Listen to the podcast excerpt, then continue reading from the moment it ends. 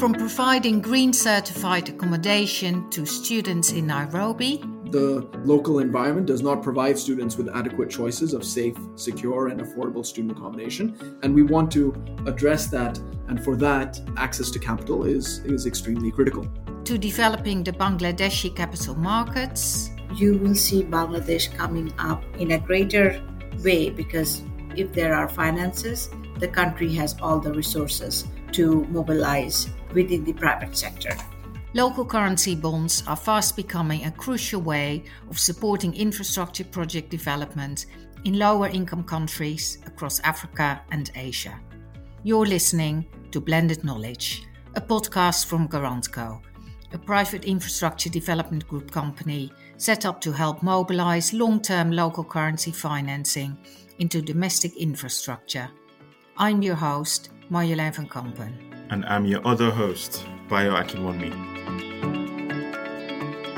In this episode, we're finding out how the bond market can deliver impact within infrastructure as an alternative source of long term financing. Over the last two years, the COVID pandemic has shown the need for critical infrastructure in the renewable energy, food production, and affordable housing sectors. It has also showcased the role of digital infrastructure in connecting people and keeping economies running. The global effects of the pandemic have also highlighted gaps which led to supply chain disruptions, affecting equipment suppliers, food and agribusiness, and student accommodation sectors. And yet, despite the clear need for infrastructure project development, the funding deficit in lower income countries across Africa and Asia is still large. In Africa, the shortfall is estimated to be around 170 billion US dollars per year. And in developing Asia, it's as high as $1.7 trillion per year. But to fill this shortfall, we can't rely on government funding alone. And that's where the bond market comes in. Let's find out about the potential of infrastructure bonds and what GuarantCo is doing in this space. First, let's speak to Laith Al-Falaki, CEO of GuarantCo. Laith, though the bond market is a nascent sector, it is growing rapidly. Why is it such an attractive option? You're absolutely right. It is uh, it is growing very quickly, and, and particularly the issuance of green bonds. And it's increasingly becoming a new avenue for attracting institutional investors as well as guarantors to help finance the local infrastructure companies and developers who we deal with in our markets. Companies have generally exhausted traditional banking facilities for their business needs when they look to the bond markets and they're really looking for that alternative longer term finance and funding.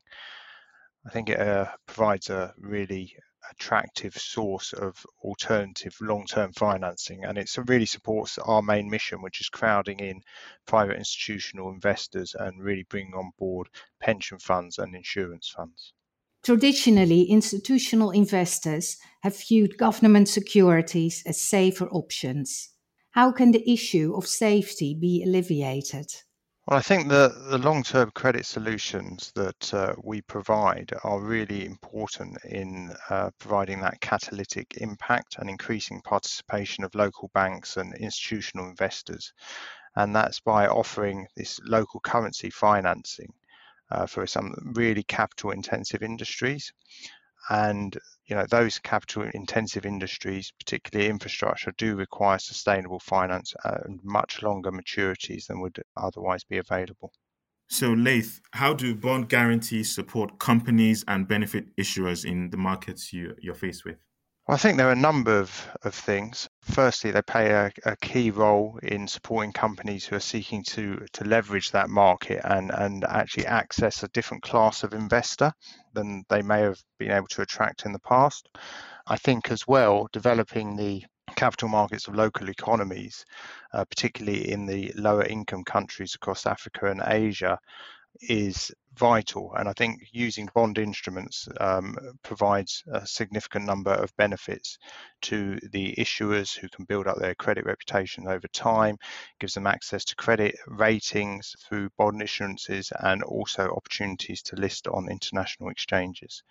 I think as well, it does provide wider access to some larger pools of capital that are available in the international markets and they are also providing a very liquid investment for bondholders who are seeking to invest in listed bond instruments. And as ESG factors become a growing focus, how do bond instruments fit in? You're right. I mean, ESG goes to the heart of everything we are trying to do, and it's more important now than ever. And I think bond instruments can really help address this issue. ESG factors are vital considerations in the decision making of infrastructure developers and I think it's generally invest, uh, accepted that uh, green investments are key to ensure sustainability and growth in the countries in which we operate. And by issuing green bonds in in particular, but also um, a number of other bonds with with external verification, that really does provide a strong comfort to investors. I think if you look at the uh, the green bonds that we have uh, been involved with, they are pitched with really strong internationally accepted standards. They've been through really rigorous ESG compliance processes, and you know from some really well regarded, highly regarded uh, institutions such as the International Capital Market Association and the Climate Bond Initiative. Well, let's hear how GuarantCo has been delivering local currency bonds. Angela Lobo is an associate director in the global execution team at GuarantCo. Angela, can you tell us about the work GuarantCo has done with Pran Agro? In 2021, GuarantCo provided a 2.1 billion taka 100% bond guarantee to enable MetLife Bangladesh, a leading insurance company, to be the sole investor in a seven year fixed bond issued by Pran Agro. The proceeds from the bond, guaranteed by GuarantCo, have enabled Pran Agro's expansion plans, including land development, construction, storage facilities, and processing machinery. This transaction was key to developing the Bangladeshi capital markets as it was the first domestic bond backed by a development financial institution in Bangladesh and first to be subscribed by an institutional insurance investor.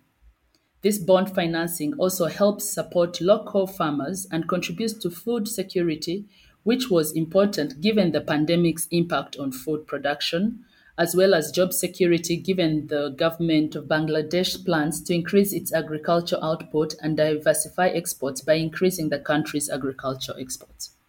Thank you, Angela. We also have on the panel Uzma Chowdhury, Pran Agro's Corporate Finance Director. Uzma, welcome to our podcast. So, what was involved from your side, and why was this bond important to the company? As you know, like Bangladesh is growing very fast, and we were an agricultural country, and from agricultural country we are moving towards more industrialization. And Pran Agro Limited is a company which deals with a lot of agricultural commodity and we do a lot of packaging and increasing the shelf life of the agricultural items of the nation. We have banks in the country and the banks have a limit like how much they can invest in Pran Agro Limited or in our group. We have pretty much exhausted the limits what all of the banks can invest in our group. So therefore, we had to look outside Bangladesh for further fundings. So when we started looking outside of Bangladesh for finances, the bond was one of the best ways of raising money. I mean, as Bangladesh's all the bank's growth is slower than the company's growth. This is one of the procedures, this is one of the ways all of the private companies will be able to get the funding from outside Bangladesh through the capital market. And the capital market will have funding from other countries, other investors, other banks of the entire world. For this reason, we wanted to have the first leading role in our country through GuarantCo's help. This is just a first starting, and you will see Bangladesh coming up in a greater way because if there are finances, the country has all the resources to mobilize within the private sector. And Uzma, building further on what Angeles has said, how has this bond enabled Pran Agro's expansion plans? Well, Pran Agro Limited, as I already mentioned, that is working for uh, processing a lot of agro produce items. One of the examples that I can give, like honey, honey is being procured from many sources and we are packaging it in our premises so we have to have a lot of processing and packaging units for different products we have different kind of candies different kind of uh, spices that are mixed and processed here in this uh, production facility. We needed to buy a lot of different machineries processing machineries testing machineries so that we can process them check the quality of the items, and then we are ready for exporting all the agricultural produce to the outer world. So, uh, mainly what we have done is created an infrastructure for the agricultural produce it, so that it can be processed, uh, it can be collected, quality checked, and then processed, and then packed and uh, sold within Bangladesh as well as outside Bangladesh as export. Thank you, Uzma. Another example to highlight is Acorn Holdings' certified green bond transaction in Kenya, which GuarantCo supported. Phil Skinner, Managing Director, Global Execution Team of GuarantCo, joins us now. Phil, can you tell us a little bit more? Hi, Marilyn. Uh, yes, in 2019, GuarantCo provided a partial credit guarantee to Acorn's 4.3 billion shillings note program. That's roughly $43 million uh, equivalent. The guarantee covers 50% of principal and interest due uh, to fund the construction of accommodation for 5,000 students in Nairobi. The NOTE program was the first ever to achieve green certification in Kenya, indeed in the whole of East Africa, ensuring that there was a genuine contribution to reducing carbon emissions. Moreover, the NOTE program was distinguished as having achieved several other firsts in the regional market. Uh, it was the first non governmental bond to be rated by Moody's and achieved a B1 rating under the Moody's methodology, which is one notch higher than the sovereign bond rating in Kenya. It was always the, also the first green bond to be listed on the Nairobi Securities Exchange and the first to be dual listed on the international securities market of the London Stock Exchange, making Acorn the first Kenyan shilling green bond to be listed in London. And we were honoured by the presence of President Uhuru Kenyatta, who opened the market at the listing of that bond.